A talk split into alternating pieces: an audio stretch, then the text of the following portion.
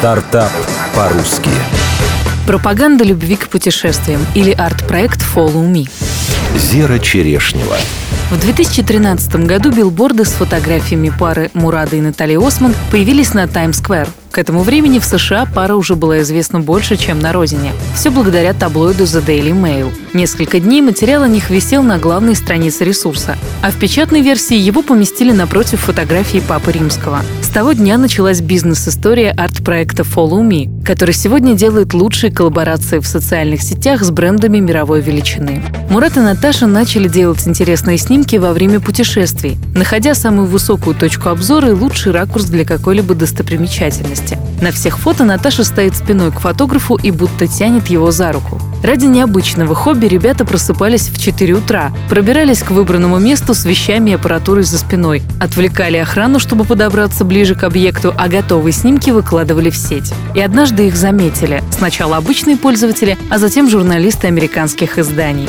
В год обрушившейся популярности Мурада и Наташу стали атаковывать разные рекламные агенты. Они предлагали размещение в их аккаунте за суммы примерно в 100 тысяч рублей. Но молодая пара понимала, что так они превратятся в обычных блогеров, быстро потеряют аудиторию и ценность того контента, который производят. Они отказывались от всех бизнес-предложений около года и дождались желаемого мультимедийного проекта. Крупный контракт на десятки тысяч долларов предложила компания Google. Затем пришли Майкл Корс, Картье, Мейсис, винный дом Беринджер. Министерство туризма разных стран стали приглашать пару к сотрудничеству. За несколько лет проект выпустил две книги о путешествиях в Америке и России, провел больше семи коммерческих выставок в Сингапуре, Лондоне и Дубае, пережил сотню подражателей и даже копии рекламных кампаний.